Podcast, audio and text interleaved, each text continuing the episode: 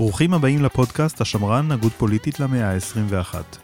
הפודקאסט שלנו עוסק ברלוונטיות של המחשבה הפוליטית המערבית, הוא דן במחלוקות העמוקות שבין ימין לשמאל, ומנסה להבהיר מהי חשיבה פוליטית שמרנית, וכיצד היא יכולה לספק תשובות לאתגרים החברתיים, הכלכליים והפוליטיים של דורנו. כאן בנימין שוורץ, עמית בפורום קהלת, ואני מזמין אתכם למצוא את הפודקאסט באפליקציות הפודקאסטים הנפוצות, כמו גם ביוטיוב, בפייסבוק ובטוויטר. האורח שלנו היום הינו עורך דין ותלמיד לתואר שלישי במשפט חוקתי באוניברסיטת בר אילן. הוא בוגר תואר ראשון בחינוך במכללת הרצוג ובעל תואר ראשון ושני במשפטים מטעם האוניברסיטה העברית, בהתמחות במשפט ציבורי ובינלאומי. כיום הוא משמש כסגן ראש המחלקה המשפטית וכחוקר בפורום קהלת. גבירותיי ורבותיי, עורך דין אהרון גרבר. שלום אהרון, ברוך הבא לפודקאסט, השמרן, הגות פוליטית למאה ה-21. שלום בנימין ושלום לכל המאזינים שלנו. אתה כתבת נייר מדיניות חדש שיוצא ממש בימים אלה, אנחנו מחזיקים אותו פה בתחילת השיחה שלנו, והנייר אה, שיוצא בימים האלה הוא מתפרסם באינטרנט, אפשר להגיע אליו, הכותרת שלו היא זכות העמידה במשפט ציבורי בישראל. אתה משרטט בנייר הזה את האופן שבו בית המשפט הרחיב במהלך עשרות שנים האחרונות את זכות העמידה, זה מושג שיעמוד בלב השיחה כמובן, אתה תסביר אותו. ודרך ההרחבה של זכות העמידה, בית המשפט שינה את המקום שלו עצמו, של בית המשפט, בתוך מארג היחסים בין שלוש רשויות השלטון במדינת ישראל, ואתה אפילו מציע להגדיר בחקיקה את זכות העמידה. כשאלה ראשונה, בוא תגיד לנו מה זה קודם כל זכות העמידה. ואני מזכיר לך שאנחנו מדברים לאדם ש... האדם הסביר. המשכיל, שאינו מומחה לתחום המשפט. כן, אז זאת באמת שאלה טובה, מרבים לדבר כל מיני אה, מונחים אה, משפטיים. זכות עמידה מגדירה מי יכול להיכנס לבית המשפט. ואם נדייק, אז זכות העמידה היא אחת מעילות הסף. עילות הסף קובעות מי יכול לעבור את סיפו של בית המשפט ולהגיש עתירה שתידון בפני השופטים. עילות הסף לא אומרות דבר על, על העתירה לגופה. זאת אומרת, הם לא אומרים כלום על הנושא שהעותר רוצה לתקוף בבית המשפט, לא אומרים אם הוא צודק או טועה. בית המשפט, כשהוא דוחה על הסף, הוא דוחה מסיבה שהיא חיצונית להכרעה העקרונית בשאלה שהובאה לפניו. הגישה שטוענת שצריכה להיות זכות עמידה אומרת, לא כל אחד יכול להיכנס לבית המשפט ולהגיש עתירות. או כמו שהשופט חשין אמר בעבר, פותח אדם את העיתון בבוקר וקורא, משהו מפריע לו, ואומר, קומו נעלה ציון אל בית המשפט העליון, ונגיש את הדבר לבית המשפט, שיכריע במה שראיתי בעיתון, כי לא אהבתי את מה ש... וואלה, לא, לא זורם ממה שעשו בכנסת, או איזושהי החלטה שלטונית שקיבלה הממשלה. זאת זכות העמידה. ובאמת, זכות העמידה, כמו שכתבנו וכמו שכתבתי פה באריכות, אז עברה שינוי משמעותי במדינת ישראל. שהשינוי הזה אפשר לשים את האצבע על אה, החצי הראשון של שנות ה-80, תחילת שנות ה-80. עד לשנות ה-80 הייתה דרישה לזכות עמידה. שזאת אומרת שכשעותר רצה להגיש עתירה לבית המשפט, הוא יכל להגיש את העתירה רק אם הוא נפגע באופן אישי, ממשי וישיר. לא כל אדם יכול לגשת לבית המשפט.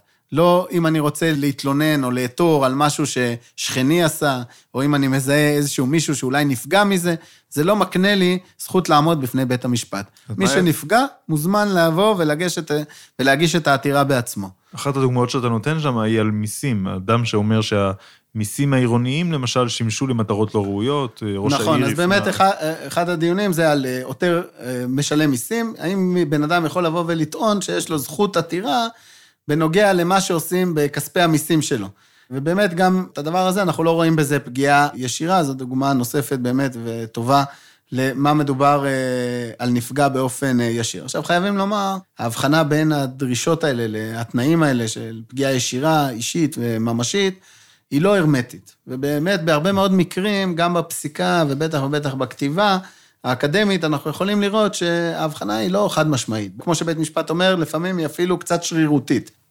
בית משפט מכריע שמשהו מסוים הוא כן אישי, הוא כן ממשי, הוא כן ישיר, ויכולים לנקוט בפרשנות מרחיבה יותר או מצמצמת, אבל תמיד בית המשפט, בכל המקרים הללו, כשהוא נתן פרשנות, בין אם היא הייתה מרחיבה או בין אם מצמצמת, הוא שמר על הכלל העקרוני, שחייב להיות נפגע אישי ממשי וישיר. עכשיו, איפה בדיוק שמים את הגבול, מה כן ומה לא, זה משהו שאפשר לחלוק עליו ולהציע פרשנויות שונות. והדבר הזה השתנה, אתה אומר, ממה שהיה לפני שנות ה-80 ומה שקורה במהלך שנות ה-80 ואחריהם. כן, כן. תחילת שנות ה-80 זה נקודת הציון, פסקי דין כמו פסק דין סגל, שבו עתרו נגד הממשלה שלא העבירה את השעון לשעון קיץ, או פסק דין רסלר, שבו עתרו נגד גיוס בחורי ישיבות. ומה קרה שם? איך אנחנו רואים את השינוי ביחס של בית המשפט לשאלת זכות העמידה? אז באמת, שאלת אה, גיוס בחורי ישיבות היא דוגמה מאוד טובה בשביל להמחיש את מה שקרה לזכות העמידה במדינת ישראל, בגלל שאנחנו יכולים לראות עתירות שנדחו בשנות ה-70, פסק דין שנקרא פסק דין בקר, ששם קצין במילואים עתר אה, לבית המשפט בגלל הסדר הדחיית השירות של אה, בחורי ישיבות, mm-hmm. והוא טען בעצם טענה כפולה. כלומר, דבר ראשון, אני נפגע. אני נפגע בגלל שאני כקצין מילואים, ברגע שיש לצה"ל כוח אדם אה, פחות, זה דורש ממני לשרת יותר במילואים. ולכן בא רסלר לבית המשפט ואמר, אני נפגע באופן אישי, ממשי וישיר. וזו הייתה טענה אחת שלו. הטענה השנייה שלו הייתה, טוב, בסדר, גם אם תגידו שאני לא נפגע, כי הוא גם ידע שהוא מותח את הגבולות של הפרשנות ביחס למה שבית המשפט פסק בעבר, אז גם אם אני לא נפגע, בסדר, תכירו בי כיותר ציבורי, כי אני mm. בעצם מביא לבית המשפט שאלה חשובה, שאני חושב שאתם צריכים אה, להכריע בה. אה, ובית המשפט בשנות ה-70 בעצם דוחה אותו על הסף, כן? לא דן בעתירה לגופה, כן. ואומר, אין לך זכות עמידה, קודם כל, כי אנחנו לא, לא חושבים שהדבר הזה, הפגיעה שלך כקצין מילואים, שאתה עושה קצת יותר מילואים, זה לא פגיעה ישירה והיא לא פגיעה ממשית, כן? ולכן, אנחנו, אין לך זכות עמידה, ולגבי הטענה שלך על אה, זכות עמידה כיותר ציבורי, או לא, חביבי, אין דבר כזה במדינת ישראל. לא, בית המשפט לא הכיר ביכולת של מישהו שהוא לא נפגע להגיש עתירות לבית המשפט. זה היה בשנות ה-70. כן. אני אומר, בשביל להמחיש את השינוי, בשנת 86 מגיע רסלר ומגיש את העתירה הידועה שמתקבלת בבית המשפט בנוגע לדחיית השירות לבחורי ישיבות, ושם בית המשפט כבר מוכן לומר שהוא גם מכיר בו כנפגע באופן אישי, וגם אם הוא לא היה, היה ראוי להכיר בו כיותר ציבורי.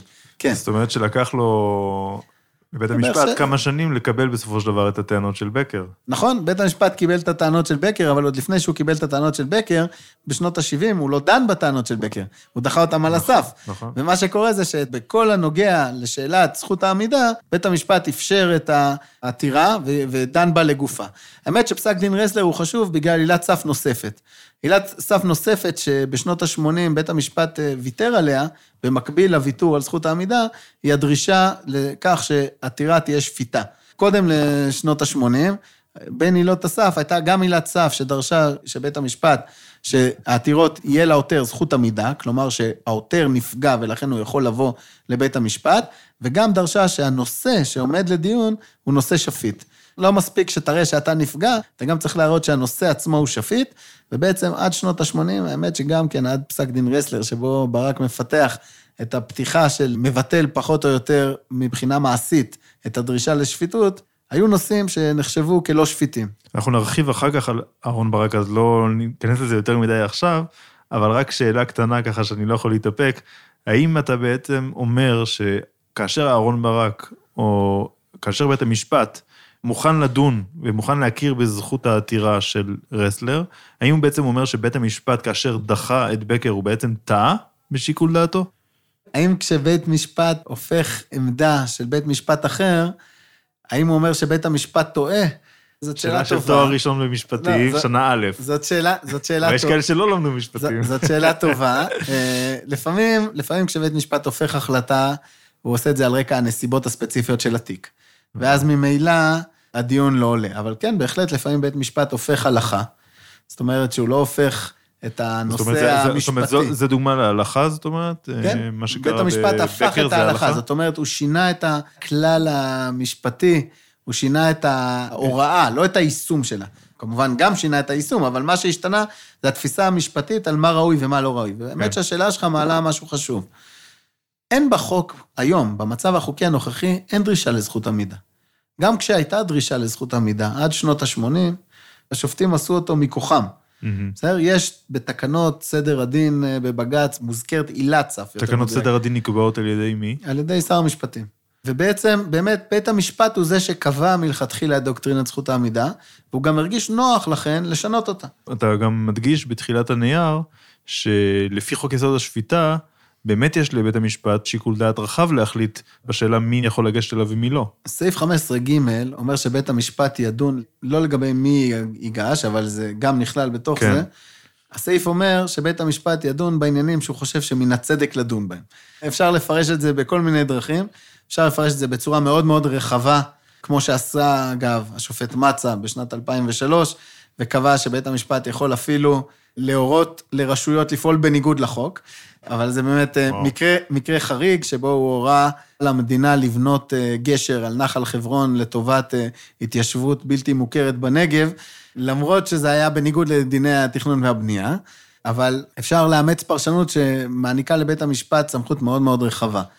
ומכיוון שהדבר הזה לא מעוגן בחוק, עילת הסף, השופטים הרגישו מאוד בנוח להגיד, זה עילה שלנו, אנחנו יכולים לעצב אותה. אוקיי. באמת ההצעה שלי זה לקבוע בחקיקה, להגדיר את זכות העמידה בחקיקה. אתה הסברת לנו כבר בדקות האלה מהי זכות העמידה ו- ומה היה השינוי שחל, ונתת גם כמה דוגמאות. אתה יכול להתייחס לשאלה מה המשמעות הרחבה יותר שנגזרת מהשינוי הזה? אז באמת העיסוק בזכות העמידה הוא רחב יותר מאשר הדוקטרינה הספציפית, עילת הסף הספציפית. הסיבה שיש חשיבות לעיסוק הזה בעיניי, היא שדוקטרינת זכות העמידה משקפת את התפקיד של בית המשפט. תפיסת התפקיד של בית המשפט. אנחנו יכולים לתפוס את בית המשפט כמוסד שתפקידו להכריע בסכסוכים. מלכתחילה אלה היו במשפט אזרחי, סכסוכים בין אזרחים שונים, בין אנשים, בין נזיקין, שכנים, למשל. דיני הנזיקים, דיני החוזים, יש לנו ויכוח, מה צריך לעשות. ואנחנו בעצם פונים לבית המשפט שיהיה הגוף שיכריע בסכסוך בינינו. משם מגיעה זכות העמידה במקור. אתה יכול לגשת לבית המשפט ולבקש סעד, רק אם יש לך סכסוך עם מישהו. במהלך השנים התפתח גם המשפט הציבורי, המשפט החוקתי והמשפט המינהלי, והשאלה היא, האם אנחנו עדיין רואים את בית המשפט כמכריע בסכסוכים? כלומר, כאשר אזרח סבור כי הרשות פוגעת בו באופן שאינו מוצדק או בלתי חוקי, הוא פונה לבית המשפט לקבל סעד בסכסוך בינו לבין הרשות. עכשיו, זה יכול להיות בינו לבין הרשות כי לא נתנו לו רישיון עסק, זה יכול להיות בינו לבין הרשות, מכיוון שהוא חושב שהממשלה קיבלה איזושהי החלטה שפוגעת בו באופן שמנוגד לחוק. אז התפיסה הראשונה שנהגה בעבר, עד שנות ה-80 בצורה מובהקת, ראתה את בית המשפט כגורם שתפקידו להכריע בסכסוכים. לשם כך ניתן לו כוח רב ויש לו לגיטימציה ציבורית, לעתים אפילו לבטל החלטות ממשלתיות בביקורת שיפוטית, כאשר הרשות פועלת בניגוד לחוק, הליך לא תקין וכולי. מנגד, מה שבעצם קרה מאז שנות ה-80, והרחבת זכות העמידה הייתה אחד הגורמים שהביאו לשינוי התפיסה הזאת, התפשטה תפיסה שראתה את תפקידו של בית המשפט כמגן שלטון החוק. עכשיו, מגן שלטון החוק זה מילים נהדרות, מי, מי לא רוצה מגן אה, שלטון החוק? נכון. נהדר.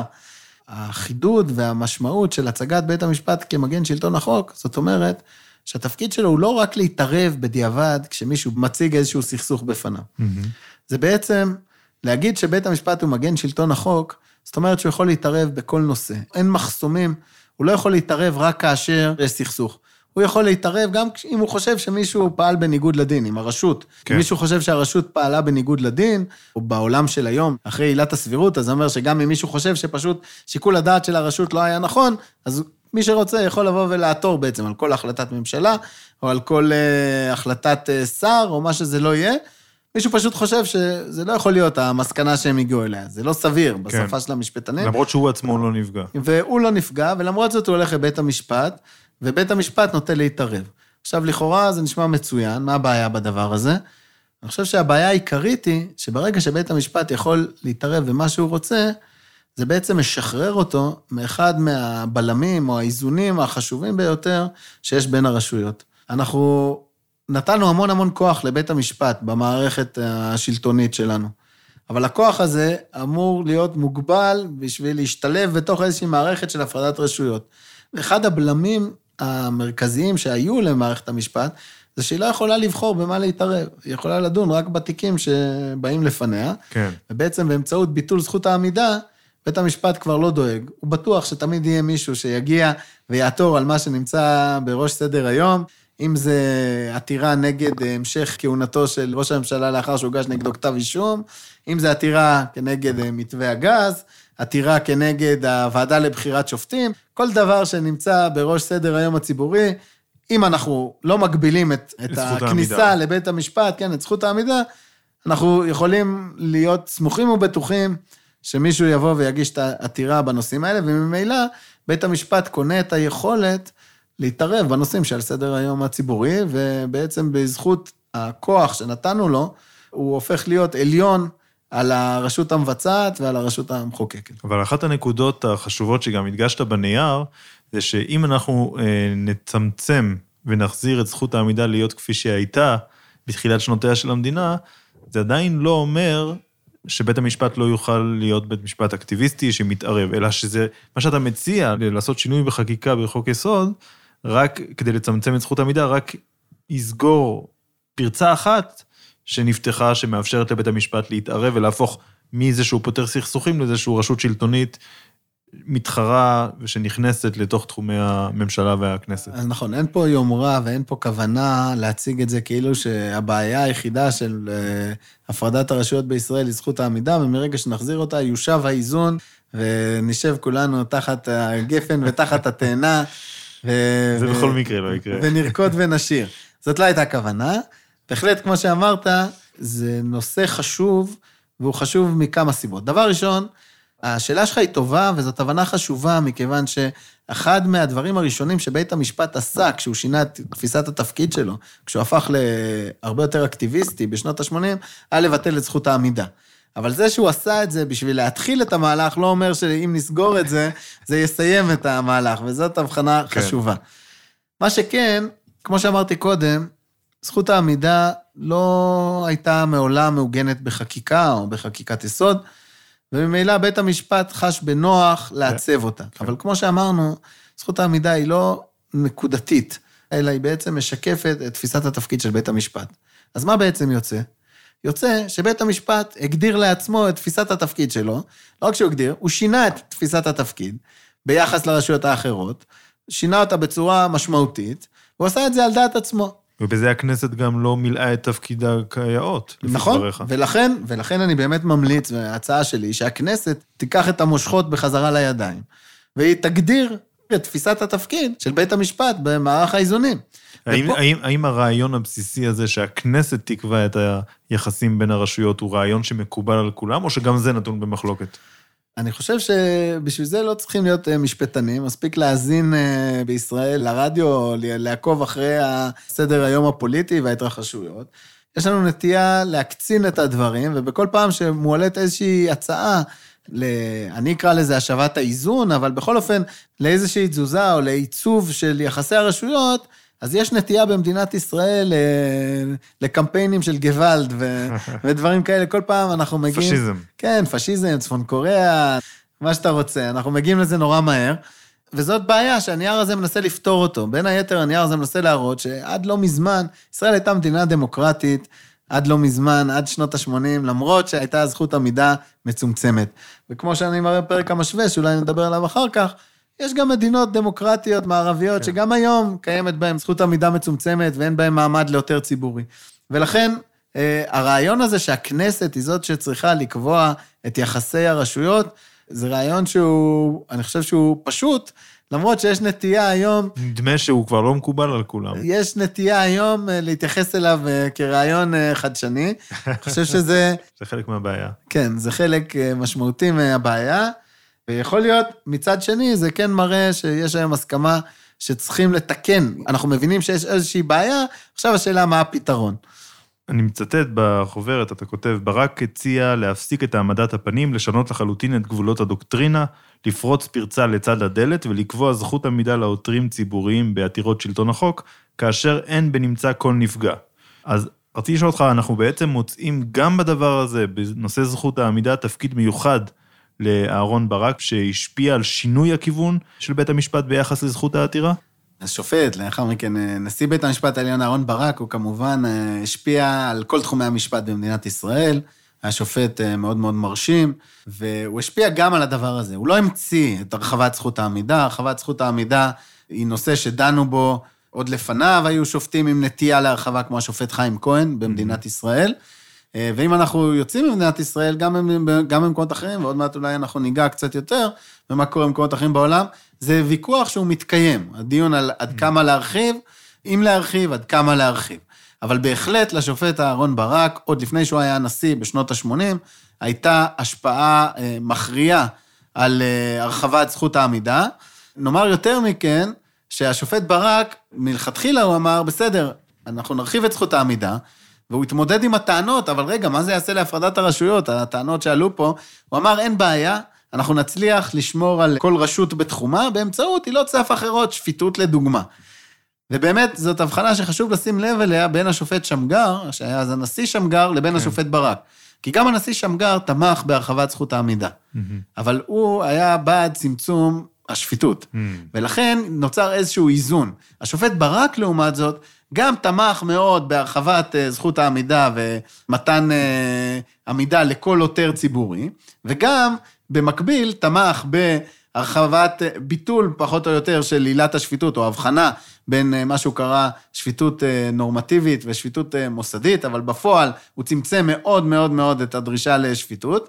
וגם במקביל פיתח את עילת הסבירות, mm. ולכן לשופט ברק הייתה השפעה מאוד מאוד גדולה על פתיחת זכות העמידה והקידום שלה, ויותר מהכל, הייתה לו השפעה גדולה על השינוי שבית המשפט עבר מבית משפט כמכריע בסכסוכים, לבית משפט כמודל של מגן שלטון החוק, רשות אה, מקבילה ואפילו עליונה על פני הרשויות האחרות בקביעת נורמות אה, ערכיות. עכשיו, אתה מביא את הטענה של אהרן ברק, אחת הטענות, ואתה מצטט אותו, שאלה רטורית שממש שבתה את ליבי, ורציתי להעלות אותה כבר כשאלה גם פה בשיחה. ברק שואל, מהו היסוד המוסרי לגישה כי מי שטוען כי כספו נגזל שלא כדין, יוכל לפנות לבית המשפט, אך מי שטוען שכספו של הציבור נגזל שלא כדין, לא יוכל לפנות לבית המשפט. מהו הטיעון העקרוני שיסודו בתורת משפט ובתורת הפרדת הרשויות, המצדיק הבחנה זו? Okay. מה אוקיי. התשובה שלך לשאלה שלו? אז באמת אמרנו כבר שהטענה שובת לב. אני חושב שהתשובה לשאלה הזאת היא שאנחנו הענקנו לבית המשפט כוח מאוד מאוד משמעותי. נתנו לו כוח לבטל החלטות של נבחרי ציבור.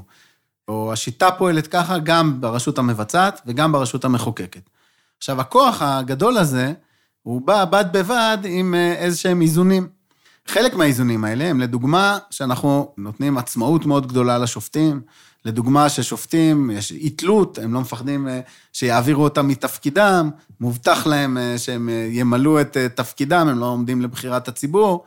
ויש עוד שורה שלמה של תנאים וכללים שמאפיינים את איך שהרשות השופטת עובדת. עכשיו, הכללים האלה באים לידי ביטוי גם בכללי הדיון. במשפט הציבורי, לדוגמה, בית המשפט עובד על סמך תצהירים, בניגוד למשפט הפרטי או דיני הנזיקים שמביאים עדים, כן, או בדין... מה זאת אומרת תצהירים? בבג"ץ לא חוקרים עדים בבג"ץ. Mm-hmm. רשמית יש אפשרות כזאת, אבל זה לא, זה לא דבר שקורה. אנשים מגישים תצהירים. הדיון מתנהל על, על סמך תצהירים, בסדר?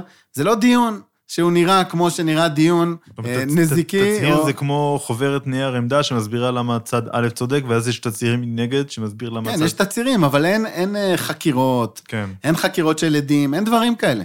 המשפט הציבורי לא נראה ככה, הוא לא מעוצב כמו שמעוצב המשפט הפלילי או המשפט הפרטי. ולבית המשפט יש כוח מאוד מאוד גדול, כמו שאמרתי שמה, להפוך החלטות שלטוניות, בטח ובטח בבית המשפט של היום, שמתערב בשיקול הדעת המינהלי. למה למשל בפסק הדין אה, שעסק במדיניות הגז, אז נתניהו הגיע לדבר מול בית המשפט העליון? אתה שואל למה הוא הגיע, מה הסיבה שהוא בחר לבוא ולא רק אה, להציג לא. את עמדתו באמצעות אה, פרקליטות כן, המדינה? כן. אני מניח שאנחנו מבינים שזה לא רק שאלה של עובדות. עניין משפטי זה עניין... כן, זה, זה שאלה של... אה, בעצם בית המשפט הופך להיות סוג של אה, פרלמנט. אז... אה. זה בעצם מה שקורה. בית המשפט, זה לא בעצם, הרי את העתירה שאתה מדבר עליה במתווה הגז, בין העותרים היו הרבה חברי אופוזיציה שביקשו למנוע את המתווה, בלי להיכנס לשאלה אם הוא טוב או רע. הרשויות הנבחרות הכריעו אחרת. כן. אבל במדינת ישראל, זה רק אומר שהאופוזיציה עכשיו תפקידה הוא לעתור לבית המשפט העליון, בשבתו כבג"ץ, בידיעה שהעתירות האלה יידונו שם. אז אם אני חוזר לטענה של ברק, הטענה שלו שובת לב, אבל מוסד בית המשפט והסמכויות שניתנו לו, ניתנו לו על סמך תפקיד מסוים. ואין לו את הכלים המוסדיים לברר הכרעות כאלה מלכתחילה. ונתנו לו כוח מסוים בשביל לעשות דברים מסוימים. אם הוא רוצה לחרוג מתפקידו, יש כאן בעיה. והבעיה הזאת, אנחנו רואים אותה כל יום בכל עתירת אה, אופוזיציה כזאת, כמו שהעתירות שהזכרת. נניח שאני הולך איתך עם הנושא של זכות עמידה מצומצמת, לבית משפט כפותר סרסורים, אבל יש לי סכסוך עם חוק מסוים. אם אוקיי. נניח יש לי סכסוך עם חוק, חוק מסוים מפלה אותי לרעה, ונניח שאין חוקי יסוד ואין כלום, אז בית המשפט צריך לקבל אותי ואז להגיד מה? אז באמת, כשבוטלה הדרישה לזכות העמידה בשנות ה-80, אנחנו מדברים לפני המהפכה החוקתית. ושם התפיסה הייתה שאנחנו, אנשים יכולים לעתור כנגד מעשה מינהלי. באותם ימים במדינת ישראל, התפיסה הייתה שחוק עליונות הפרלמנט והכנסת, חוק הכנסת גובר על כל מעשה מינהלי, וממילא על כל מעשה גם של בית משפט. ולכן באותם ימים השאלה הזאת לא עלתה במלוא עוזה. אם אנחנו שואלים היום, במציאות שבה בית המשפט פוסל חקיקה, במקרים שבהם חוק של הכנסת פוגע במישהו באופן אישי, ממשי וישיר, אני חושב, ובהצעת חוק שאנחנו הצענו, באמת הצענו שבמקרה כזה הוא יוכל להגיש עתירה אם החוק פוגע בו באופן אישי. בעבר היה תנאי נוסף שבית המשפט דן בו, זה היה תנאי לייחודיות. לא מספיק שאתה תראה שאתה נפגע באופן אישי, ממשי וישיר, היית צריך גם להראות שנפגעת באופן ייחודי. זאת אומרת, אתה עותר כנגד משהו שקרה לך, אתה לא עותר נגד הכללים, אתה עותר נגד היישום שלהם. כן, לצורך העניין, אם אתה פונה לפקיד הרישוי אה, במשרד הפנים ומבקש אה, לחדש את רישיון הנשק שלך, והוא שולל לך את הרישיון, אתה יכול לעתור נגד שיקול הדעת שלו, או, נגד, או אם הוא עשה את זה בניגוד להליך, או על סמך שיקול זר, או משהו כזה, אבל אתה לא תוכל לעתור נגדו במידה וזה היה נגד הכללים. זה במידה ויש דרישה לייחודיות. דרישת הייחודיות הייתה שנויה במחלוקת על ידי השופטים עוד לפני שנות ה-80, וגם בהצעה שאנחנו צירפנו פה, שצירפתי לנייר, אני גם כן מציע לוותר על דרישת הייחודיות, ובעצם לאפשר לבית המשפט לדון בתביעות של מישהו, אם הוא נפגע באופן אישי, ממשי וישיר, גם אם זה בגלל הכללים.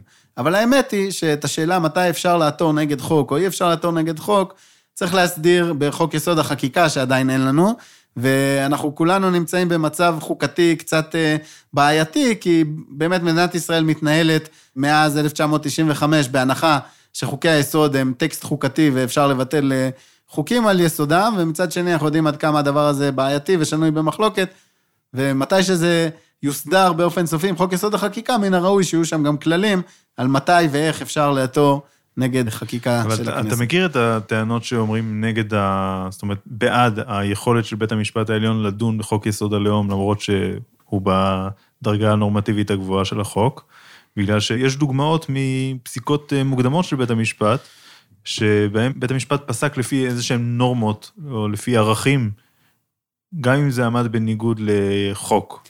טוב, הדיון על אה, חוק יסוד הלאום, והאם בית המשפט יכול לפסול אה, חקיקת יסוד מכוח עקרונות יסוד קודמים, זה דיון אה, חשוב. יש אה, אמירות לא ישירות, כי לא נפסלה חקיקה לפני המהפכה החוקתית, למעט פסק דין ברגמן, ששם נפסל אה, חוק בגלל אי עמידה בדרישה פרוצדורלית שהייתה בחוק, שצריך להעביר, שאם פוגעים בשוויון בבחירות או במשהו כזה, זה צריך להיות במספר מסוים של חברי כנסת בהצבעה. אז לא נפסל חוק באופן ישיר. כן היו אמירות שבית המשפט בעצם פועל לא על סמך חוק, אלא על סמך עקרונות היסוד של השיטה, או כל מיני אמירות כאלה. האמירות האלה הן מאוד בעייתיות, ומעבר לזה שהן בעייתיות, הן עומדות בסתירה לכל ההסברים המלומדים של השופטים, בטח שמגר וגם ברק, בפסק דין בנק המזרחי, שבו הם קבעו שלחוקי היסוד יש מעמד מיוחד. כן. אנחנו חיים במציאות שבית המשפט לימד אותנו שלחוקי היסוד יש מעמד מיוחד, זה לא תלוי בשאלת זכות העמידה, אבל עכשיו בעצם רוצים לבוא ולקבוע שבית המשפט יכול בכל זאת לגבור על חוקי יסוד באמצעות איזשהם עקרונות ערכיים. זה שזה משאלת לב של אנשים שלא אוהבים את אה, חוק יסוד הלאום, אני מבין. אני גם מבין איך הגענו למצב הזה. מאז שהפרנו את האיזונים והבלמים, בית המשפט באמת הפך את עצמו לעליון על חקיקת הכנסת, ופתאום מתברר שלפי הדוקטרינה שפותחה, בית המשפט יכול לחוקק חוקי יסוד. באמצעות חקיקת חוקי יסוד, בית המחוקקים, הכנסת, החזירה לעצמה את הבכורה על פני בית המשפט, ומסיבות פוליטיות מובנות, בית המשפט לא אוהב את זה. ישבו, ולכן אנחנו פתאום שומעים על כל מיני תיאוריות שנשללו במפורש ועומדות בניגוד לכל התיאוריה החוקתית שפותחה פה מאז אה, שנות ה-90 ומאז אה, פסק דין בנק המזרחי. אני חושב שזה בעיקר מראה שאנחנו במערכת טובה של איזונים ובלמים, במערכת הפרדת רשויות מתפקדת, צריכים להיות כללים ברורים. ואי אפשר לתת לבית המשפט להיות זה שקובע את הכללים. בית המשפט לא אמור להיות זה שקובע את הכללים, הוא אמור להיות זה שמיישם את הכללים, ורשויות... אבל, הליב... אבל, אבל אלה שמצדדים בצד של אהרן ברק והרחבת כוחו של בית המשפט, דווקא רואים את בית המשפט כזה שמגדיר את הכללים שבמסגרתם הכנסת פועלת. במהלך כל השנים, ואפשר אה, לפתוח בפסק דין בנק המזרחי, ואין ספור ציטוטים ונאומים של אה, הנשיא לשעבר של בית המשפט העליון, אהרן ברק, אהרן ברק הבהיר שהוא עושה את מה שהוא עושה מכוחה של הכנסת. הוא פועל מכוח חוקי היסוד. ולכן לבוא עכשיו ולטעון אחרת זה להפוך את חוקי היסוד ולהפוך את הדוקטרינה המשפטית לפלסטלינה. פשוט לעצב את זה כרצונך. כל הרעיון של מערכת משפט, של יצירת כללים, בטח ובטח אם אנחנו מדברים על כללי יסוד, על חוקי יסוד, זה לייצר יציבות ולייצר איזשהו משהו בהיר שמנחה אותנו דווקא ברגעים, ש... ברגעי משבר, והוא כן. מעצב את כל התמונה הגדולה. ברגע שאנחנו מאפשרים לבית המשפט לקבוע בעצמו את הכללים, קשה לדבר על פגיעה דמוקרטית יותר אה, גדולה מזה. לא לדבר על היישום, אלא עיצוב הכללים. ובאמת, לכן, אני מציע בנייר שהמחוקק צריך להגיב למהלכים האלה שקורים, ולקבוע בחקיקה שאין זכות עמידה לעותרים ציבוריים. המשמעות של הדבר הזה תהיה ממילא, ברגע שהמחוקק יקבע את זה בחקיקה, כמובן שבית המשפט יתיישר לפי אה, הקביעות שהמחוקק מגדיר, והמשמעות של הדבר הזה תהיה שהמחוקק מסביר שתפקידו של בית המשפט הוא להכריע בסכסוכים, ולא להיות ערכאה מקבילה ועליונה שקובעת את המדיניות ואת הכללים על חשבון הכנסת והממשלה. אתה מציע פה גם טיעון שמשכנע אנשים שמחזיקים בעמדה שצריך להרחיב את כוחו של בית המשפט, או שאיתם, להם אין לך אמירה שיכולה לגרום להם לרצות אה, להצטרף אליך. א', אני מקווה שיש פה אמירה שתשכנע לא רק את המשוכנעים, אלא לא, גם... לא, כי, כי זה משכנע אנשים שרוצים לצמצם את כוחו של בית המשפט. השאלה היא לא אם אנחנו רוצים להגדיל את כוחו של בית המשפט, או להגדיל את כוחה של הכנסת, באופן אובייקטיבי. זאת כן שאלה במציאות נתונה. במציאות הנתונה כרגע, יש חוסר איזון. המטרה היא שיהיה איזון נכון בין הרשויות.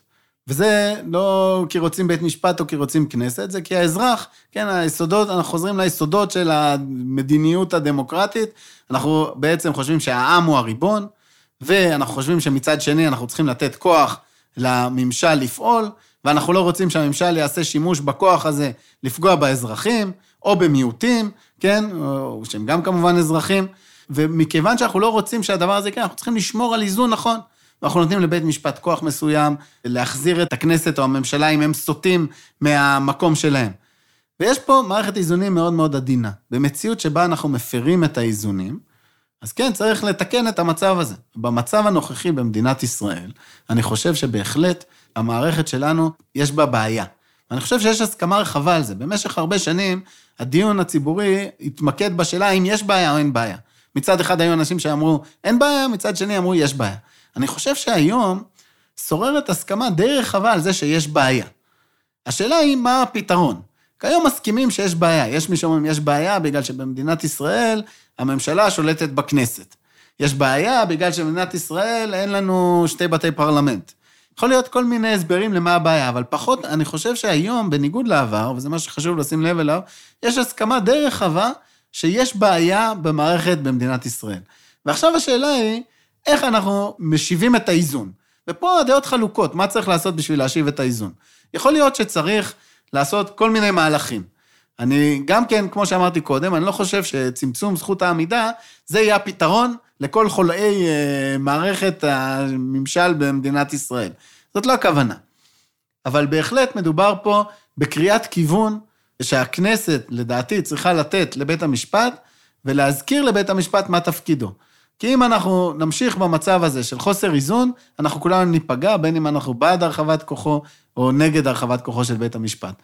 וצריך להחזיר את האיזון למערכת השלטונית בישראל. אם אני מאמין בכך שבית המשפט הוא הכוח שהוא מגן על הזכויות והוא שומר על שלטון החוק, ובלעדיו אי אפשר לסמוך על רוב מתהולל אה, ברחובות או בכנסת, ואני רוצה בית משפט עליון חזק שיתערב בשאלות של מדיניות, אז אני צריך להיות בעד אה, זכות העתירה הרחבה.